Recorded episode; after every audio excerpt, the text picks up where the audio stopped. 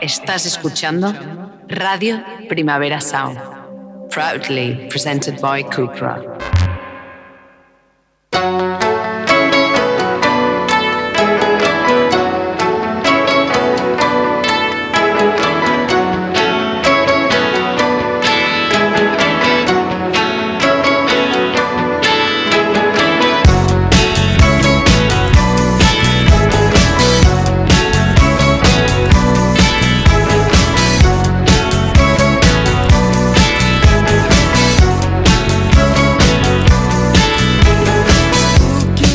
Bienvenidos a la Weekly, como cada día en directo, como cada jueves en español. Ya hemos vuelto de las vacaciones navideñas y toca enfrentarse a un nuevo año de esperanzas y posibilidades.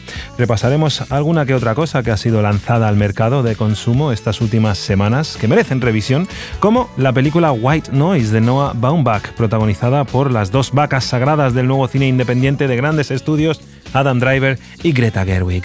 Eh, hablaremos de la revancha de Shakira. Nadie no, nadie no está hablando de esto. la autodefinida Loba vuelve a cargar contra su ex, eh, Gerard Piqué, en una actuación en el canal de YouTube de Bizarrap, en una de sus ya míticas sesiones, que ya acumula más de 20 millones de visionados, me cuentan por aquí, y contando. Comentaremos un poco la movida. Hace semanas se anunció el cartel de Primavera Sound Oporto y hoy prestaremos atención a algunos de los nombres portugueses del cartel que merecen de vuestra atención. Eh, una... Mm, es una cosa importante para nosotros. Es un evento muy importante que tenemos señalado en el calendario. Eh, y vamos a prestarle también un poco de atención y cariño a un... Bueno, nada, simplemente para abrir el programa. Vamos a hablar de mm, Rocío Márquez eh, con Bronquio, que han hecho uno de los discos del año pasado, según la crítica y el público.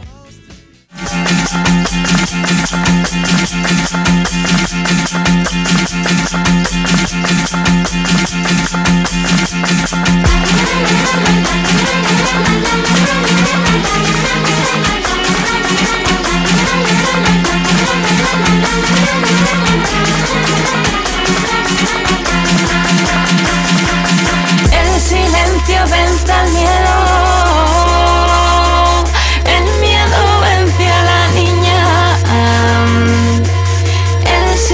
vence, vence al miedo. La niña vence a la sangre.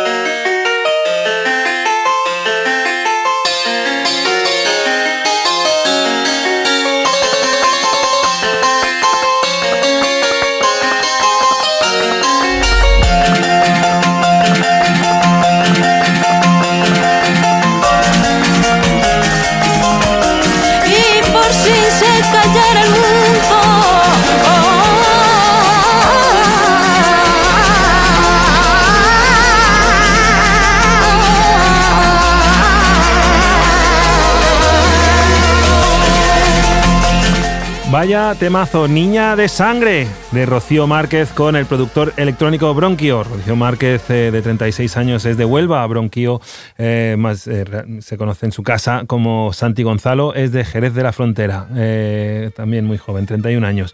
El álbum Tercer Cielo es genial, probablemente se quedará como uno de los importantes álbumes de flamenco de todo el canon, digamos, ¿no? en este nuevo flamenco que adapta las, las fórmulas electrónicas y consigue abrirse un camino en nuevos horizontes. Eh, una grande. Rocío Márquez. Em, vamos ahora a escuchar esto que es lo nuevo de LCD Sound System.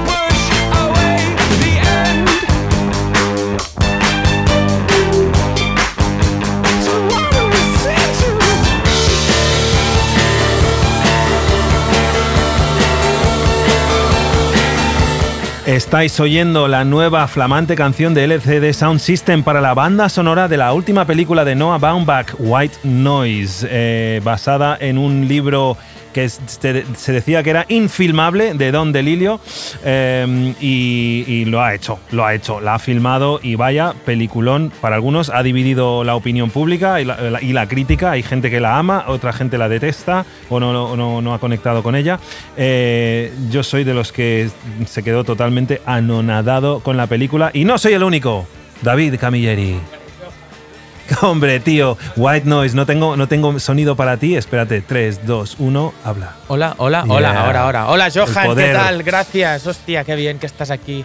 Eh, estoy aquí contigo, mejor dicho, en tu programa, a punto de entrar en nuestra sección, en la cual la semana pasada, antes de que te fueras de vacaciones, o bueno, te habías ido, estaba solo ante el peligro. Me Bueno, traje a Nacho exacto, y a Sergi acompañado. y dije, me traigo a estos dos parguelitas hablar conmigo. Os estaba escuchando desde, mi, desde casa de mi madre en Málaga. Nos y mi- partimos el culo, y, ¿eh? y mi madre diciendo, ¿quién tiene esa voz?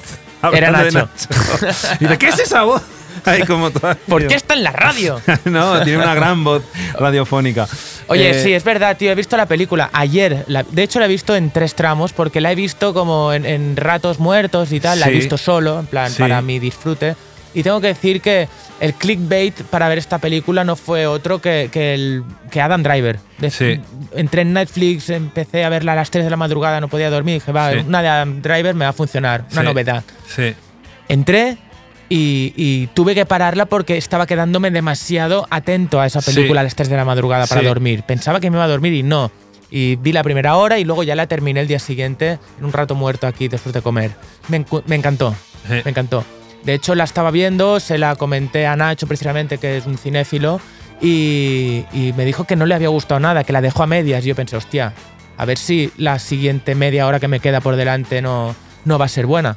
A mí me flipó. Sí. Creo que me, me movió cosas por dentro. Me recordó mucho a, a la etapa pandémica, pero sobre todo me flipó la estética, La estética, tío. que es genial, y me flipó la manera de, de- de lo alternativo en el cine, ¿no? De cómo lo transmiten actores que lo hacen extremadamente bien, pero de una manera mm, casi rocambolesca, ¿sabes? Sí. Es que está muy bien dirigida la, la interpretación de los artistas, Sí. de los actores en este sentido.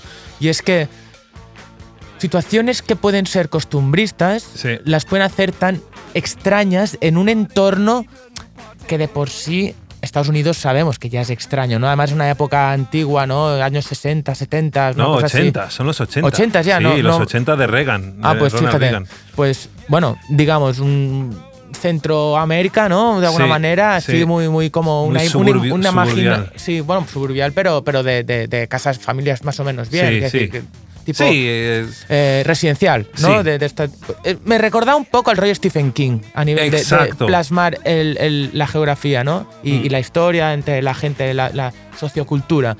Y claro, sucede una cosa que parece una sinopsis, una catástrofe mm, Tóxica. tóxica, ¿vale? Pero que eso no es más que la, la- la- la excusa para, para todavía profundizar más en, en- Las neuras. en las neuras de las personas y, y al final una historia como paralela que se va juntando con las neuras de cada uno, pero, pero que me pareció intrigante a la vez que es súper divertida. Y en realidad tampoco pasan grandes cosas en la película. Me parece que es simplemente como ir a una obra de teatro de estas más alternativas que no sabes a lo que vas a ir y te Sí. va y te acaban como comiendo un poco el cerebro, ¿sabes? Pues me- tuve la misma sensación. Es que la, la peli cumple con una función imprescindible, que es no, no te aburre. Por lo menos no intenta aburrirte. Pues la ¿sabes? gente que no le ha gustado dice que le ha aburrido.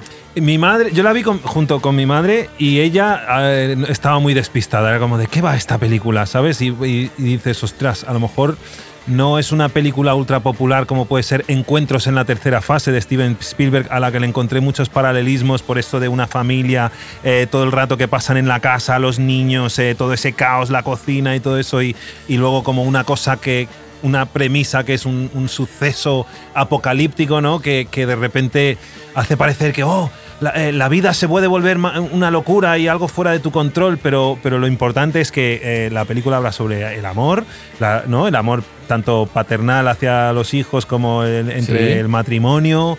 eh, los celos, eh, de repente la película salta de géneros, o sea, es comedia absurda. Eh, parece que va a ser una crítica Una al sitcom mundo de la- casi. una sitcom criticando la academia, ¿no? De- porque eres un profesor especializado en estudios de Hitler. Esto es una, una auténtica locura. Es como una cosa muy rara. O sea, es, es como un catedrático de, de- de- del estudio de Hitler. Sí. Dice que es la persona más importante que hace eso Sí. en Estados Unidos. Y, la Y no sabe ni le- alemán. y no sabe ni alemán, el tío ¿Sabes? tomando clases. Bueno, De alemán, y los, sí. los- los actores secundarios que cogen, el actor que hace del profesor que le enseña alemán, que es muy inquietante, y hay otro personaje, digamos. el que- colega suyo, ¿no? El que también Ah, es bueno, el profesor colega, y todo el Don esto. Cheadle, Don mar- mar- Que maravilloso. yo en momentos me pensaba de la película que ese tío realmente no existe. O sea, había momentos que flipaba diciendo, es que esta persona solo habla con él, únicamente. Y es como que pensaba que era como una ensoñación suya. Ah, Es que, y acabé la película pensando, eh, porque además es la voz en off en muchos momentos sí. de la película. Wow, hostia, no, no me dio tiempo a hacer esa lectura, porque encima es verdad que aparece. Este personaje aparece y, Es y muy hay esa escena dual. Es muy etéreo. Hay una escena muy teatral, ¿no? Que están los dos dando su ponencia. Genial, tío, es Cada genial uno esa hablando de lo suyo y es como un, un baile que hacen, en plan, uno hablando de Hitler, el otro hablando de Elvis, ¿no? Sí, de Presley. Elvis. Uno es un especialista en Elvis y el otro en Hitler. Y es verdad que dices, wow, los, los paralelismos entre Hitler y Elvis en cuanto a la popularidad, cómo dominar a una masa, uno con un motivo, otro con otro, ¿no? Y tal. Y, y, bueno, yo qué sé, es como muchas ideas metidas en ese guion y en el libro de Yo no, me, yo no me lo he leído. ¿Tú te lo has leído el libro? No, ¿Sabes no, algo pero ahora de- me lo quiero leer, claro.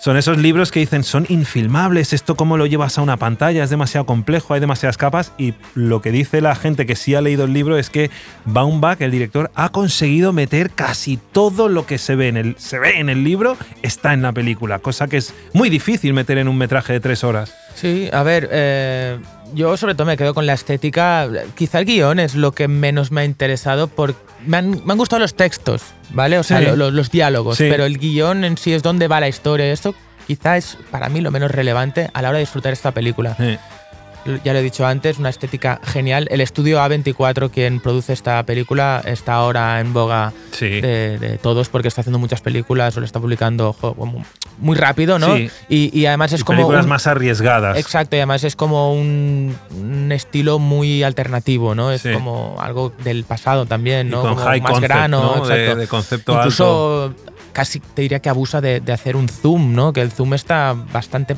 fuera de lugar ya hoy en día. Ahora todo es un movimiento de cámara, digamos, físico, ¿no? Ya Sí. no existe el zoom.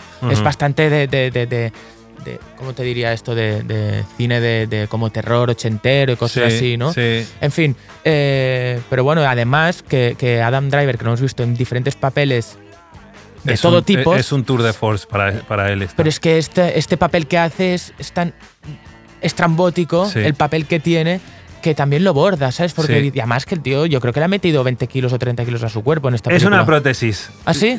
La barriga esa que se le ve, ¿no? Pues barriga se de saca la camiseta ¿eh? en, una, en, en la escena del, de, Hay una escena que va a, a una consulta médica. Es verdad, Haces pero chequeo. yo creo que es yo creo que es prótesis, no porque no lo sé, porque pero- no, no porque para para él que no sé si no creo no sé si tiene ni 40 años, creo que es más joven. Da igual eso. o Tener sea, ese tipo de gordura de fofisano, que no es fofisano, es de, de- de padre que no hace nada de ejercicio apenas y tal. pero hay una escena que Es va corriendo hacia el coche. sí, y se le ve como de un plano bastante general, bastante Sí. abierto, y se le ve a, a él correr, como un gordo.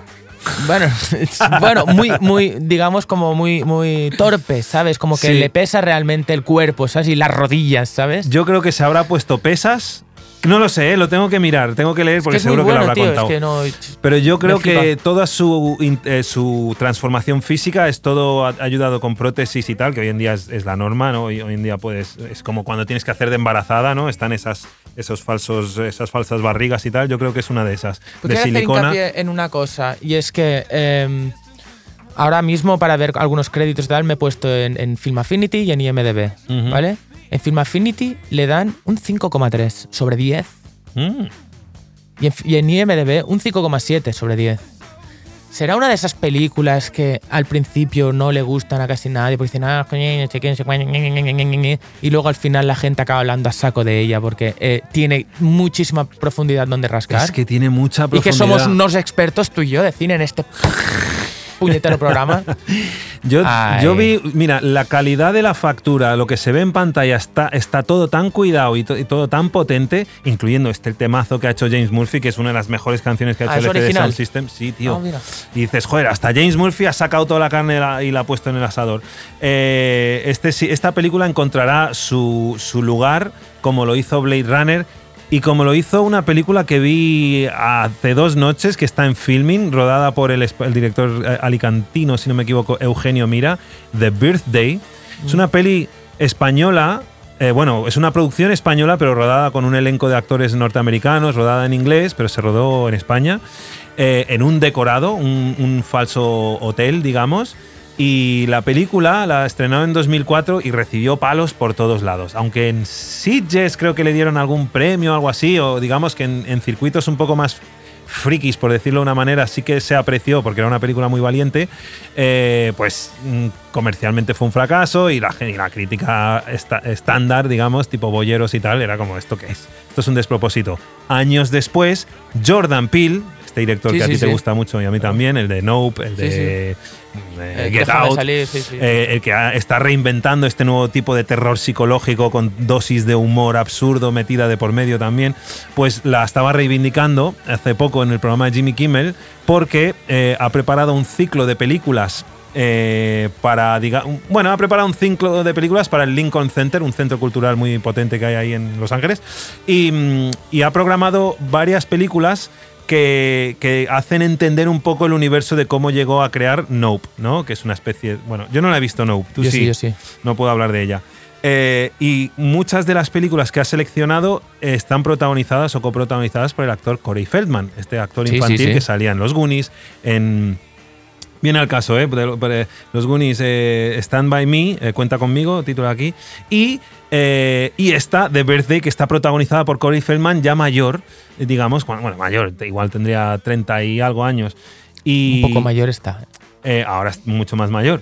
Bueno, no, mucho más, tendrá cinco años más que yo, yo qué sé, eso no es mayor. Total, eh, mola que esté reivindicando esta película porque Jordan Peele tiene un gran, un gran amplificador, digamos, y, es muy respetado en el mundo cinéfilo. Entonces, mola que esta película le está dando un chance de que vuelva a tener un momento en la cultura popular. Es muy de culto, no es para todo el mundo, pero al igual que has dicho que White Noise a lo mejor no va a encontrar su público inmediato a, a golpe de pronto, aunque mucha Es que gente sí le ha además ha sido una, un estreno en Netflix. Sí, y el día uno, creo, o en Navidades, cuando todo el mundo está en casa viendo. Yo, mira, consumiendo. Normalmente en Netflix cuando voy, voy a lo que voy por recomendación de no sé qué. Netflix o, o cualquier, cualquier otra, Amazon, HBO, porque me da la impresión de que los algoritmos tampoco acaban de acertar tanto conmigo, aunque me pongan un 95% de coincidencia, ¿no? Mm.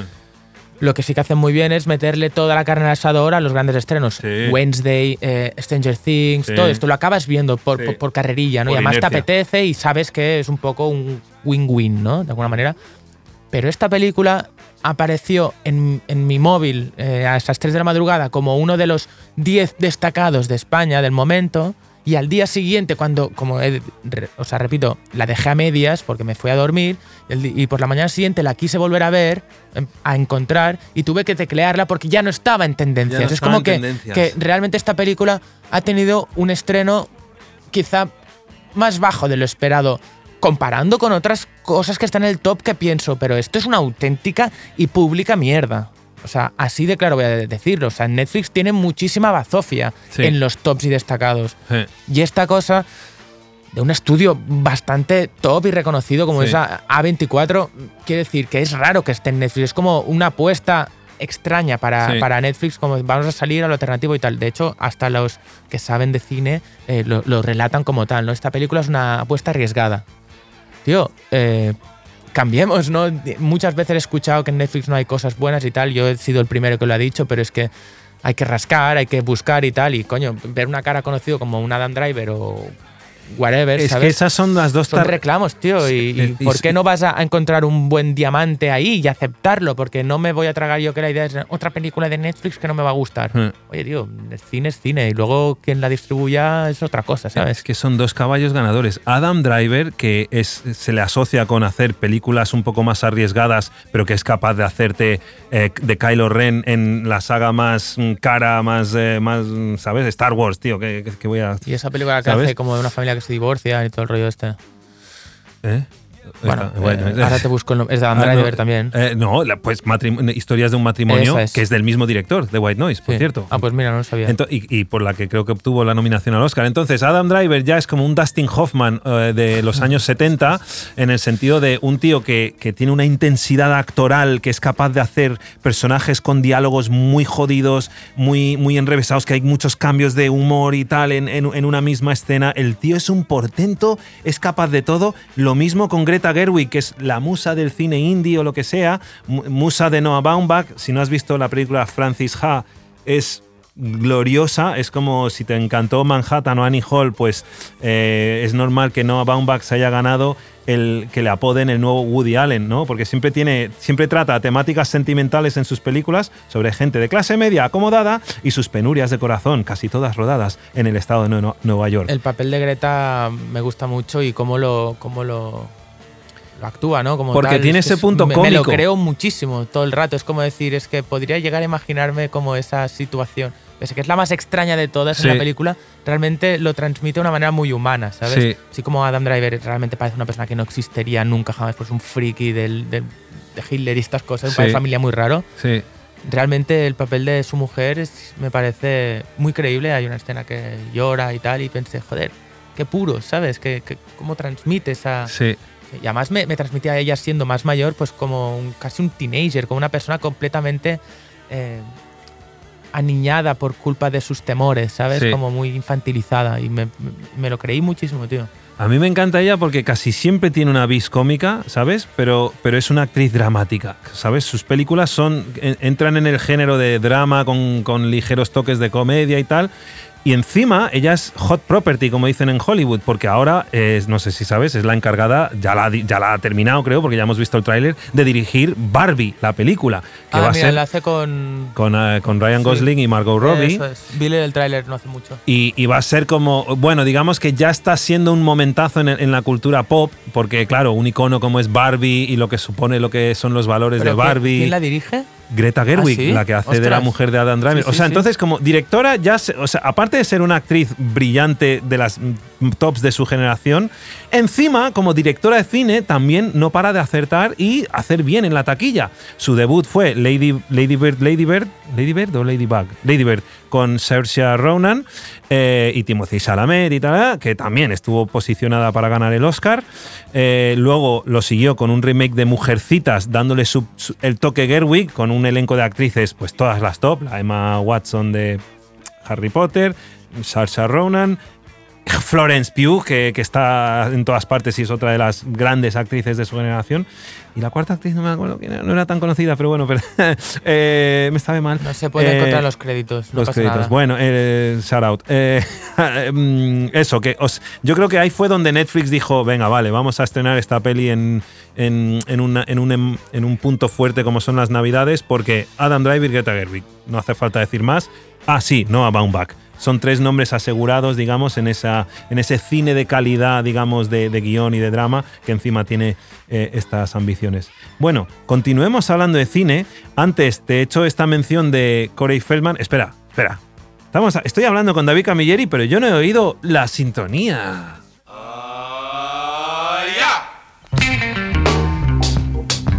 Cosas que pasan con David Camilleri.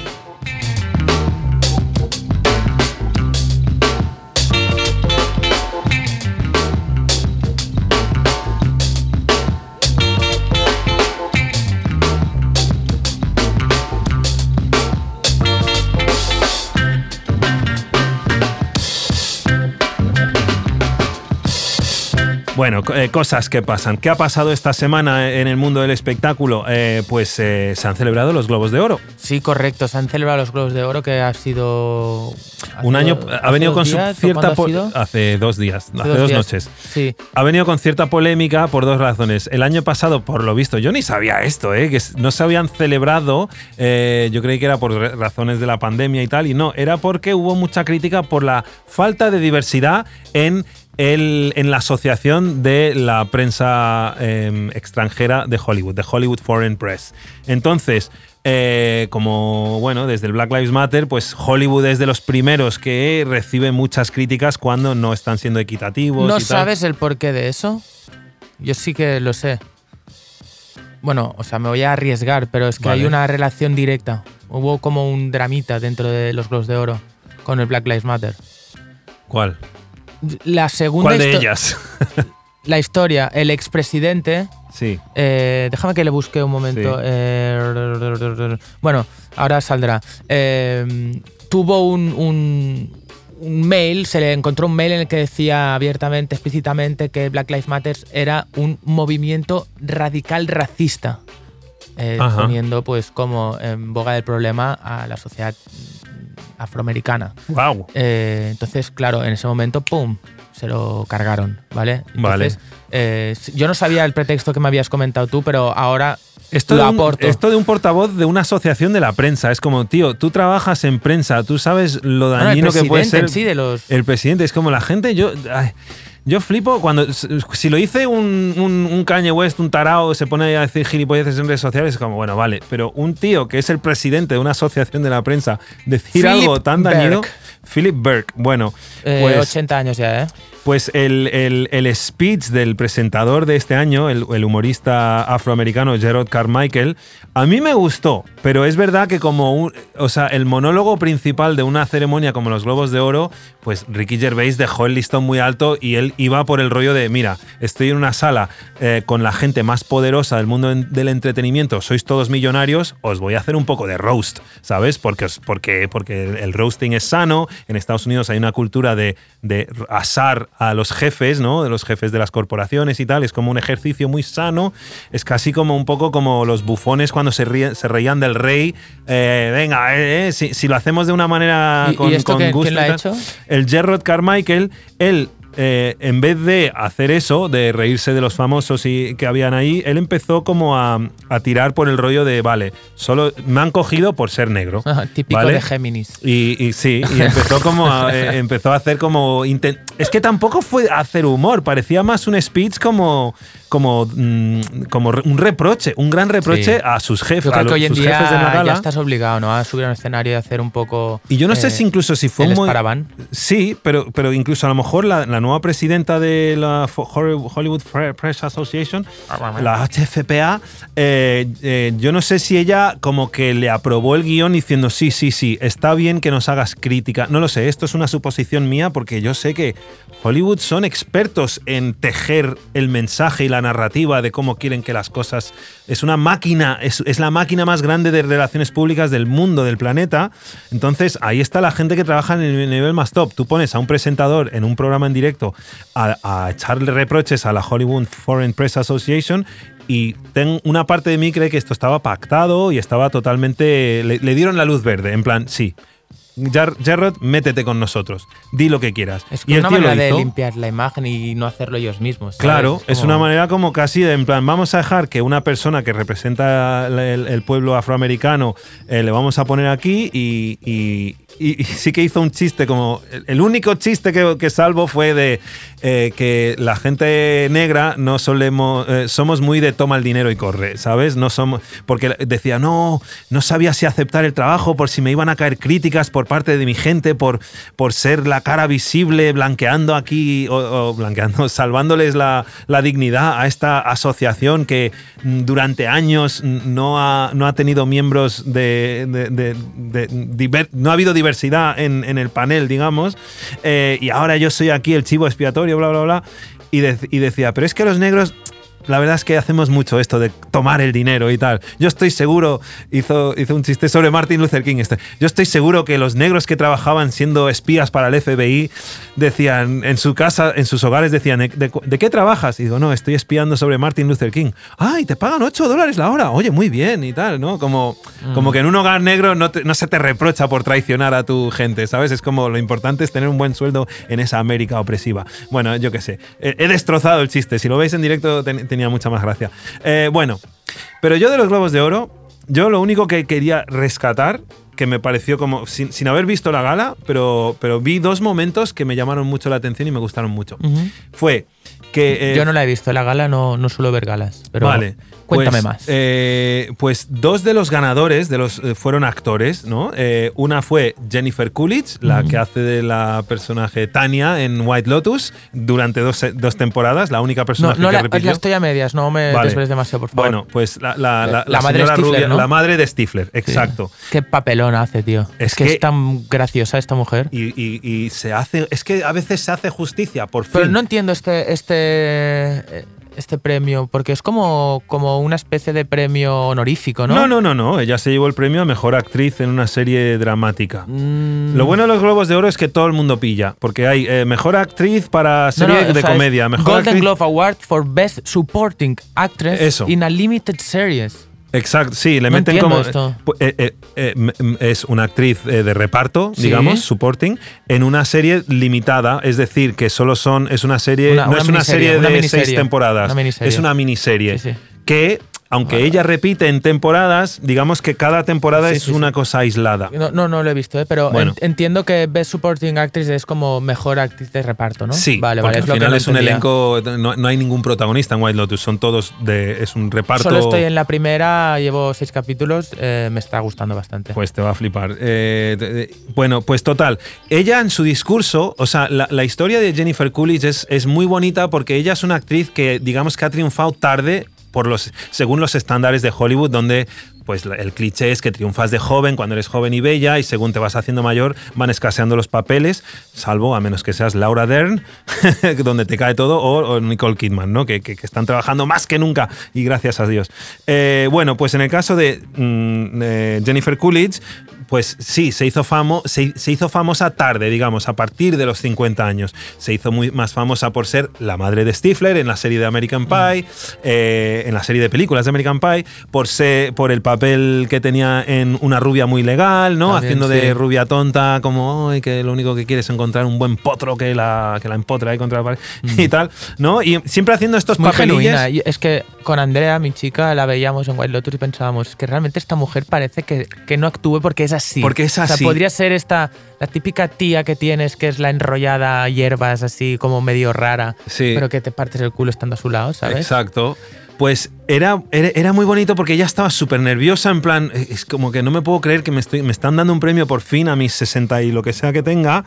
Y, y en parte del discurso dijo, es que, jolín, hasta, hasta hace nada nadie me invitaba a sus fiestas. Eh, ahora, gracias a Mike White, creador de White Lotus, mis vecinos me hablan. Todo el mundo me invita a sus fiestas. Y me recordó a esa, esa triste historia de, de tantas tantos actores y actrices que, que buscan la fama, buscan las- el estrellato, porque a lo mejor vienen de, de- de orígenes humildes y lo que quieren es ser amados por el gran público. Justo vi estas navidades la película El crepúsculo de los dioses, Sunset Boulevard, que va sobre, es una, un clasicazo, una, una actriz que, que- que era una, una gran estrella durante la época del cine mudo, pero en cuanto empezaron a hablar en las películas, pues se olvidaron de ella y ella vive en, un- en una mansión olvidada por el mundo con su fiel mayordomo. Pues me recordó un poco a esto, en plan, ¿cuántas actrices hay que, de- que, que una vez iban por alfombras rojas y todo el mundo le hacía la pelota y, y quiero comer contigo y te quiero ofrecer papeles y todo el rato básicamente les daban atención y les daban guiones y, y todo el mundo le aplaudía y de repente de la noche a la mañana pasas a estar sola en casa, nadie te llama, nadie, nadie quiere saber de ti, eh, estás Pero- ahí como... Es una situación muy extrema. Permíteme que, que haga un apunte a, a- a esta idea. ¿No crees que solo ya no es una cosa de que me reconozcan popularmente, sino que se reconozca el trabajo que hago? O sea, el buen trabajo que he hecho. Es como decir, ostras, que, que- que mi papel está bien hecho, que, más allá- que me inviten a las fiestas no sea para ser famosa, sea porque, porque reconocen que he hecho, un, he hecho un buen trabajo. Porque yo creo que un actor Sí. también tiene un poco de esa movida, ¿no? Pero es que hay esa, esa dualidad del mundo del espectáculo, eso de, o sea, tú puedes ser tan buen actor o buena actriz y tal, pero hay una parte en el que tienes que mamonear, tienes que ir a, las, fi- a algunas de las fiestas, tienes que conocer a gente, tienes que, Sí, ¿sabes? sí. Eh, es, es así, hay nepotismo, bueno, eh, estaba todo el tema este de los nepo babies, porque, ah, claro, Maya Hawke, claro, ha conseguido oportunidades porque, tronca, eres la hija de Uma Thurman y Ethan Hawke. No decimos que no eres buena actriz, pero has tenido una, una ruta directa a la primera línea y probablemente cuando hiciste el casting con Quentin Tarantino te dio un abracito de eres familia, ¿sabes? O sea, tu madre es como mi, mi hermana, tronca, ¿sabes? O sea, no ¿Qué ha eres hecho con una, Tarantino? en, en una, una vez en Hollywood es una de las que Ah, es, la que se Ah, baja es- del es coche. una de las crías, es verdad. Al final en la, Que de las la crías estoy de Manson. ahora esta película. Es buenísima. A mí me encantó. Eh, bueno, total. eh, mm, eh, pues eso. A mí lo que, lo que me gustó fue ese momento de ella súper vulnerable delante de, delante de Brad Pitt, de Margot Robbie, todas estas superestrellas que, que, que nunca dejan de trabajar. En, en primer, en, están es, en Hollywood están la, la, lista Margot Robbie. No para de empalmar taquillazo con taquillazo, Lobo de Wall Street, eh, Aves de Presa, yo qué sé, ahora Babylon, todas las películas las hace con Brad Pitt o con Martin Scorsese, ¿sabes? Es como primera línea. Emma Stone, primera línea. Y de repente Jennifer Coolidge, que com- competía contra mucha de esta gente, eh, se alza en este momento que es como el triple de dulce, ¿sabes? Que le llegue cuan- cuando, ella misma reconoció que ha querido rendirse muchas veces, ha estado sola junto al teléfono, pasando muchas noches silenciosas, a- con a lo mejor mm, con, con una bolsa de palomitas como compañía, Sí, bueno, a ¿sabes? ver, Y es como. mm, yo creo que, que al final es- los nominados o nominadas en esta, en esta mm, mandanga. Eh, ¿Cómo se dice? Este, eh, este premio en particular estaba eh, su compañera Aubrey Plaza, ¿vale? Sí. Que me parece que es la, la chica jovencita, o y la, la ella, mujer ella de la primera tiene una temporada. proyección a Aubrey Plaza. Siempre Sí. ha estado ahí, siempre ha estado ahí. La hemos visto Parks and Recreation, eh, películas, Sí. tal, hay papeles donde es muy memorable. Está también Claire Dance en Fleshman is in Trouble. No he visto, No he visto, esta no serie. la he visto. Under the Banner of Heaven, que es Daisy Edgar Jones. Y luego la, la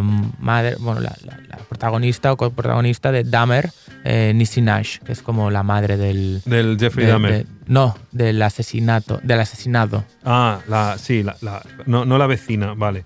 Eh, Bueno, sea lo que sea, que no estaba compitiendo con, con los susodichos Brad Pitt y tal, pero sí que es verdad que, que- que el papel que hace en The White Lotus, y sin tampoco querer eh, explayarme demasiado, porque está, hace un gran papel, pero yo qué sé, tío, hay muchos mucho Hay que comentar muchos. también de Globo de Oro, ¿eh?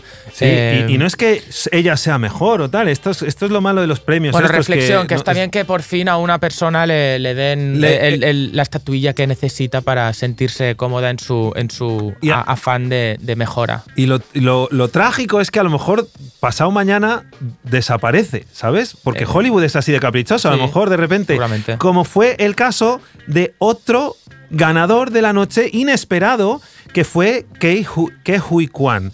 Tú eres muy joven, David, pero ¿tú has visto los Goonies? Sí, claro. ¿Y has visto Indiana Jones y el Templo Maldito? Es todas las de Indiana Jones. Pues el niño, el, el- el Data de los Goonies, Data, sí. Fucking Data. O sea, yo cuando vi los Goonies, como buen niño que creció en los 80, para mí mi favorito era Data, con sus inventos y tal. Y yo tenía un amigo que llegó a inventarse, que llegó a crear el, el cinturón que disparaba una, una, una flechilla para poder atraer una cosa eh, más cerca, ¿no? Los in- Eh, Data y sus inventos. Voy a inventar un cinturón que lanza una flechilla para traer una cosa que esté más cerca. Sí, en plan, la botella esa de plástico, pues yo disparo, ab- abro el cinturón, disparo, ¡pium! y tiene un, un chupóptero de esos, un succionador y, y, un, y un sistema de retroceso. No lo llegó a terminar, Una ventosa, pero ¿no? más o menos una ventosa, eso.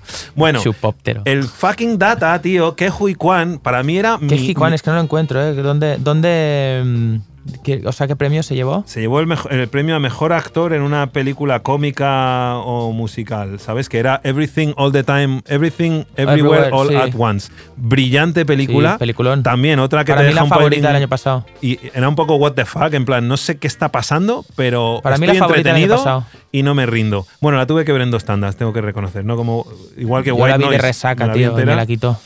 Eh, sí, Everything, Everywhere, All at Once. Eh, pues total, que Kwan eh, para mí era un gran icono, pero imagínate para la gente asiática, ¿sabes? Eh, eh, es como si, si- hay muy pocos referentes de estrellas asiáticas en Hollywood, más en los 80 y en los 90, ¿no? No, no se te ocurren muchos, ¿a que no? Venga, dime, dime, Bueno, un, los dime un Jackie actor. Chan y los, y Jackie los- Chan, y, los- vale. y el, tío Bruce este que Lee. pega patadas, sí, ya está poco más. Br- Jackie Chan, Bruce Lee. Sí, sí. Yo Eh, bueno. Jet- ahora Jet Li. Sí, Jet Li también. Eh, ya está, no, no, no sigamos ¿Sabes? este examen. Eh, y casi siempre artes marciales, ¿no? Pero no pensabas en Tony Leung, el gran actor de las películas de Wang Jia-wei, eh, ¿no? Como Deseando Amar, o yo qué sé, o Maggie Chung también, o, o- bueno, ahora sí, ahora ya en caliente empiezo a pensar en más películas, pero claro, en 40 años. Pues Ke Hui Kwan por fin se lleva la estatuilla por su papel glorioso que hace de, que hace de marido, del marido de Michelle Yeoh en Everything Everywhere All at Once. Y su discurso, al igual que Jennifer Coolidge, decía eso. Decía, yo eh, tuve la, la suerte de debutar con una, dos películas de Steven Spielberg. ¿Eh? O sea, eh, una, eh, Indiana. Jones y, Sí. y El Templo Maldito, y luego los Goonies, o sea, tocó un techazo ya muy joven, ¿y qué pasó? Le dejaron de llamar. No porque no fuera buen actor ni nada, simplemente no había, pa- no había papeles interesantes para actores de origen asiático, ¿vale? Sí, bueno, pero, en la época. Pero Y- lo estamos tratando como si fuera un foráneo y este tío es americano, ¿eh? O sea, es nacido en Vietnam, pero se fue a vivir a Sí, Estados Unidos pero- muy temprano. Pero digamos Pues que, sí, que el que Lobo de Wall Street, ¿quién lo protagoniza? No le iba a protagonizar que no, no, Kwan, que sí, que, está, que lo que me estoy, estoy de acuerdo ¿Sabes? contigo que al final eh, hay un Eh, clasismo. no, no ha tenido la carrera de, de Leonardo DiCaprio, digamos. No, No, no, claro. Pero, bueno, en fin, que estamos volviendo un poco a lo típico, que es eh, típico tópico, que, que hay racismo, hay xenofobismo y hay un montón de clasismo en Hollywood. No, Sí. bueno, y, y- y- Bueno, y sí, mucha tío. mala suerte, Sí, porque hay dice. otros actores, bueno, que, que de- en- no sé, en el Hollywood de los años 40 o así, había muchos actores de origen latino que tuvieron momentazos. Bueno, eh, Rodolfo Valentino, eh, no sé, eh, que, que eran grandes iconos porque eran exóticos para el público norteamericano y tenían esos rasgos muy, muy apuestos y tal, ¿no? O sea que no, son, no tienes que ser un actor con pinta de eurocéntrico y tal para triunfar en Hollywood, ¿no? Depende del capricho de la industria y lo que la gente le apetece ver en el momento. Bueno, pero volviendo al discurso de Kejo y Kwan, era bonito ver decir, mira, he tardado 30 años en volver a recibir una oportunidad para hacer esto que, me encanta, que es actuar, que, es trabajar con un rodaje, con un equipo y todo esto. Y era tan emotivo verle y era como, wow, mira las dos caras de la moneda. Jennifer Coolidge, que triunfó tardíamente, que es una cosa que no suele pasar todas las veces, y este que tocó techo de muy joven, pero como muchos actores infantiles, de repente la gracia se va perdiendo con la adolescencia y es como ya no, ya no eres tan gracioso, ya, ya, ya eres un adulto más y no, siempre me, me preocupan los actores de Stranger Things, en plan, me, me alegra ver cuando veo que van empalmando con pelis y pelis y van consiguiendo traspasar esa complicada que- barrera de la niñez a la... Creo que hay, hay algunos adulto. actores ahí que harán carrera y algunos ya han empezado caerán a hacerlo. por... Han empezado, tío. La, la, la chica. Millie Bobby Brown es que tiene un, tiene un No, no, magnetismo. no. No te hablaba de esta muchacha que creo que es la primera que caerá en negativa. Eh. Te hablo de la chica pelirroja que actúa muy bien. Sí. De hecho, eh, exceptuando los dos protagonistas, creo que el resto son grandes actores. Eh, y ya están empezando a. Bueno, Sí. quizá el, chaval este Mellao tampoco me, me, me gusta mucho, pero. Pero Estudio A24 ya ha ¿Cuál contado en, en The Whale. Bueno, el, es que soy fatal para los nombres. De tío. Stranger Things, dices. Sí, ¿Qué personaje? El Eddie, el, el metalero. No, no, no, que va. El, el chico este que es el freak. El, estos Will. freaks, sí. Will, No, el que le tío, posee. El, el freak que, que, que Ah, tiene la radio, la El- ra- que no, la radiofrecuencia, coño, el, chaval coleguita de todos. Joder, tío, el, el que tiene- no tiene hombros, tío, no tiene hombros y está que tiene que le faltan piños. Ah, el, el, el- eh, sí, coño, el, el, el nerd, el, el Sí, Ga- Caleb Gaten Matarazzo. Gaten Matarazzo. Es sí. verdad que él ya, ya le veo haciendo como programas de tele de estos un poco Frikis total, chorras y sí. tal. La, la, la película de The Whale, que eh. Brendan Fraser estaba. Otro estaba- motivo de que- peleagudo para los exacto, Globos de Oro. eh, que estaba nominado Brendan Fraser y al cual no actuó por justamente discrepancia. Bueno, no una- acudió. un atraco sexual eh, en fue el pasado por el ex eh, presidente. Presidente de la HFPA. Que, que le metió el dedo en el Ohio, ¿vale? Ah, Eh, en un- a en tanto. un Yo creí que era como sí. manoseo tal. o Le sea, metió el dedo en el culo. Y mira que en una foto. Y el tío cogió y se piró. Ah, y sí. nadie lo creyó y por eso no fue a los. A los eh, Sí, sí, denunció eso. en Y- su y- momento, en el 2004, creo que pasó así, y lleva 15 años sin aparecer en, en esos eh, entornos. Soy- Incluso dejó de, de actuar por, pues, por, por ese atraco sexual, tío. Le pidió una depresión y todo porque el tío este le metió el dedo en el culo. Mira, soy malo por pensar esto, pero Brendan Fraser es un tío muy alto y bastante corpulento. Es, es decir, no solo porque ¿Estás pensando en meterle el dedo en el culo otra vez? idiota, no. No, pero es como, tronco, eh, ¿qué huevos tendría el, el- el presidente de la FPA para tomarse esa, esa, esa confianza cuando el Brendan Fraser te mete una hostia que te viste de torero, ¿sabes? Es como, no es, o sea, eh, por- es como, tío, me- dale un empujón, pero claro, es esa cosa de miedo al, al poder, de hostia, este tío puede arruinarme la carrera y tal, o sea, hace bien. Da, claro ejemplo de los innumerables eh, casos de, de, de- del- de, de- pues, de acercamientos sexuales con el uso de la autoridad, ¿no? De Pero ¿cómo soy. le metes el dedo en el culo a alguien cuando lleva el pantalón puesto? Es decir, Ven, le- le- levántate le- un momento. No, Ven. no, no, no, no me hagas la demostración porque me, da, me das Pues tío, miedo. yo qué sé, pero tal y como lo cuenta Brendan, es que se hicieron una foto y en el momento de posar. ¿Le metió tío- la mano por debajo del No, pantalón? y no le- lo sé, pero en plan que le, le empezó a tocar la nalga, lo dice, empezó Sí. a tocarme la nalga y luego hasta que llegó al perineo y, Y le introdució eh, su sí. falange en mi ojo de las mil pestañas. Y el tío se quedó como completa, Brendan se quedó como completamente el- congelado y, y se marchó corriendo, se, lo dice textualmente. Sí. Y me marché a mi casa a decirle a mi mujer lo que me había pasado y que me sentía súper eh, mal por lo que me habían Claro. hecho, atracado, ¿no? De alguna Sí, manera. Y, bastante, y sí. entonces eh, intentó denunciar y no, prosperó porque se negó todo. Y en un proceso de depresión suyo y tal, dejó de actuar y todo el rollo, pero en un futuro no muy lejano de ese momento, llegó a, a denunciar eh, públicamente todo esto y tal. Y, y llegaron a un acuerdo. El otro le propuso un acuerdo en plan, oye, digamos que sí sucedió, pero que fue en broma. Eso. Y él, Eh, ah, Brendan, eh, dijo, no soy un hipócrita, no te voy a decir que fue broma porque no fue consentido por mí y me has tocado el ojete, ¿sabes? ¿Tú, no- tú no has visto la- el, el Jordan Peele del que hablábamos antes, Sí. el director de Nope? eh, tú sabes que tenía un programa de sketches humorísticos con, con, con Keenan Peele. Eh, Jordan Peele, no, Keenan. Key- bueno, en fin, y hay un sketch en el que es un jugador de, de béisbol y que entra al camerino y cada vez que entran después de jugar un partido empieza a darle azotes en el culo a todos los compañeros. ¡Slapas! ¡Let's play slapas! Y están todos súper incómodos ya con el slapas, en Sí. plan, tío, basta ya con el slapas. "Ah, you don't like the slapas?" Hace como de jugador dominicano. Bueno, encima, si a ¿sabes? eso le "Well, sumas, I'm just eh". gonna slap the ass". Pues me imagino el director de la Hollywood Foreign Press en plan, ¿pero qué? Pero si estábamos jugando al slapas. Tú imagínate una persona de en ese, ca- en ese momento 70 años, eh, presidente de esa organización, Dios. tocando el culo y además que en un futuro que ahora es un presente, eh, le han echado por ser un racista, ¿sabes? Y en alguna foto aparece posando con un símbolo por, en la cintura, en plan de que su mano está haciendo el, el white power, ¿sabes? No. Sí, sí, sí. Así como del revés. Y se ve, tío, y con la cara de No. sonrisita, ¿sabes? O sea, era todo. Si Era, era creer, supremacista blanco, violador de Tío. actores, y, o sea, acosador de actores y encima. Sí, tío, un- así funciona ese, ese magnífico lugar. Que es Hollywood, tío. Hollywood. Es que sí, hay tantas luces y sombras, Brendan tío. Fraser no he visto la película, pero tengo muchísimas ganas de ver. Sí. También del estudio A24, creo. Y lo que, que venía a decir a todo esto es que una de las colaboradoras, eh, bueno, de las actrices eh, secundarias es eh, la chica de, de Stranger Things, la pelirroja.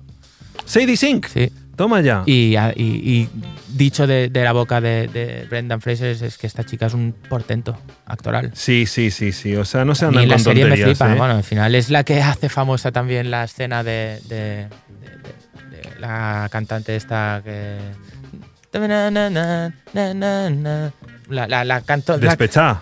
No, ¿qué estás cantando? casi. Despechá. Coño, la, la película de, Stranger Things, la canción de- famosa de Stranger Things, coño, tío. eh, me sale- Kate Bush. Kate Bush, tío. Kate Perdón, Bush. Me salía Jessie Ware todo el rato, tío. Y no. Bueno, eh, da igual. Somos unos eh, flipados del name dropping y lo hacemos fatal. Yo personalmente. Bueno, Eh, hablando de pelirrojas, ¿sabes quién se ha hecho pelirroja? Ben. Shakira. Ven también. Shakira es pelirroja. Rob, por favor, cliquea ese enlace a la sesión 53 de Bizarrap de la que todo el mundo está hablando y que acumula ya en apenas 10 horas más de 20 millones 24. de 24 millones de 24. escuchas.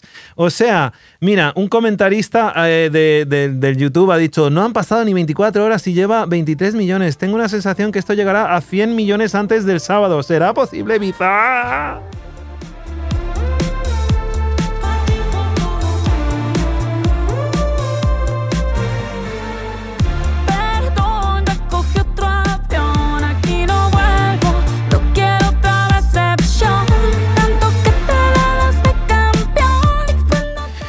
Las mujeres ya no lloran, las mujeres facturan. Es una de las frases, una de las letras de esta canción que ya es un hitazo. No sé si esto es un hit o simplemente es, una, es un viral. ¿Es lo mismo un viral que un hit? Mm, yo creo que no. Creo que un hit es, Cuando se es venden cuando algo es unidades. capaz de, de- Sí. Pero sí que es verdad que un hit. O sea, que, que un hit se puede volver viral. Y Sí. eso es lo que le hace hit. O sea, Sí. como tal, ¿sabes? O sea, es para mí, o sea, podría parecer que sí, pero viral me, me recuerda más a- a- al boca a boca, ¿no? Boca a Sí. oreja, decir, eh, escucha esto, pa, pa, Mira, un pum. meme o un tal que Pero tú puedes hacer eh, viral una cosa de mierda. También. Claro, pero las sesiones de Bizarrap, que ob- obviamente yo seguro que monetiza su canal de YouTube, porque se ha convertido en uno de los, una de las, eh, uno de los escaparates más potentes para música emergente. O sea, la gente que está saliendo de las sesiones de Bizarrap, digamos, como villano antillano, con el que Sí. estuvimos en la presentación del cartel del Primavera Sound y que también va a actuar en el festival, eh, eh, es como que se ha- lo primero que se habla cuando buscas información sobre villano antillano o yo qué sé, alguna estrella emergente de la música ah, urbana contemporánea, es como, ah, hizo una, desde que hizo la sesión en, en Bizarrap, subieron sus escuchas, subieron sus perfiles Bueno, mira y Quevedo, tal. tío. Quevedo. un auténtico desconocido de la industria que, que- que yo creo que desde 2021 esta persona que empieza, que, que hace música de una Mm. manera pública, se mete ahí y, y es capaz de desbancar como canción más escuchada a mismísimo Bad Bunny. Ha sido la canción más escuchada de- del año 2022, la de Quédate con Sí. Bizarrap. Y Shakira, 24 millones.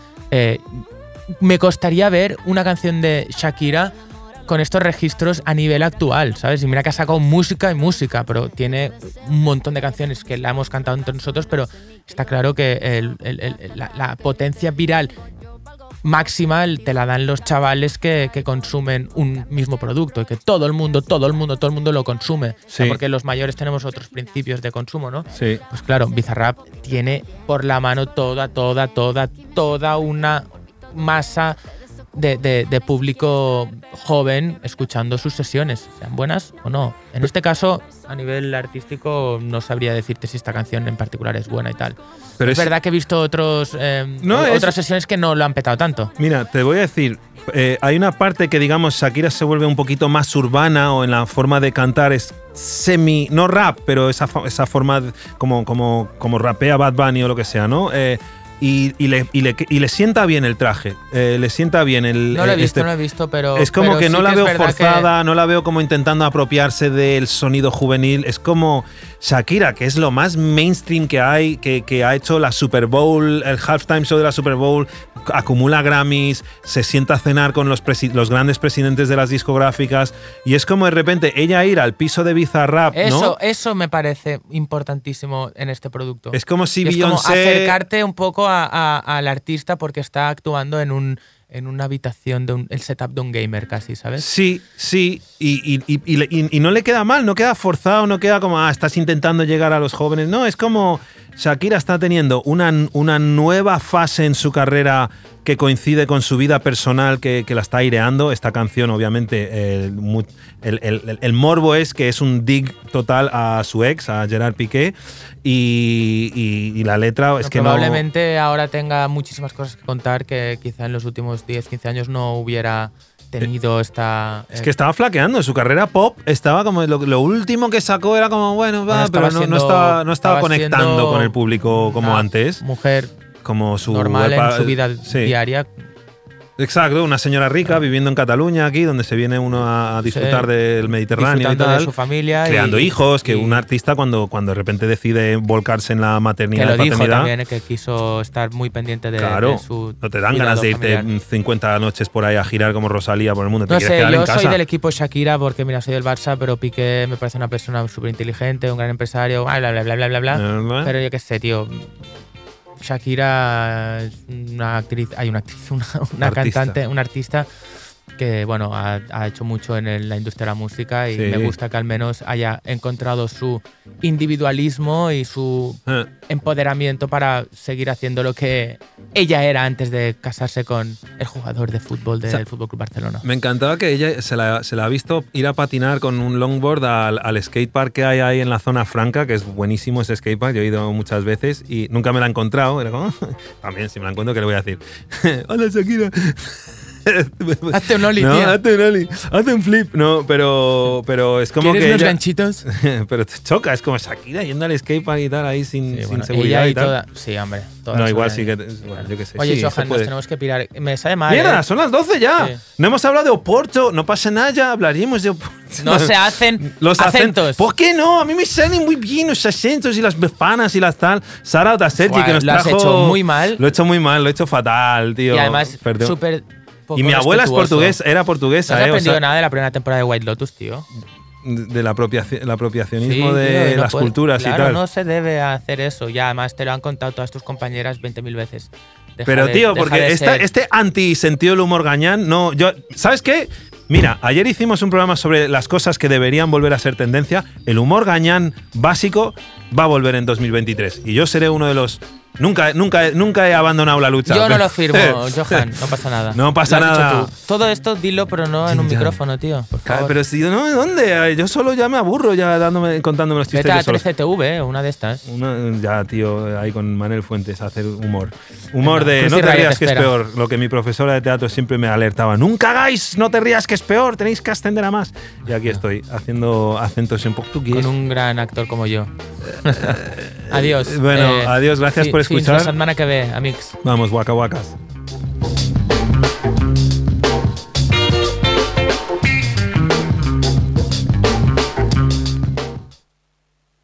Estás escuchando Radio Primavera Sound. Proudly presented by Cupra.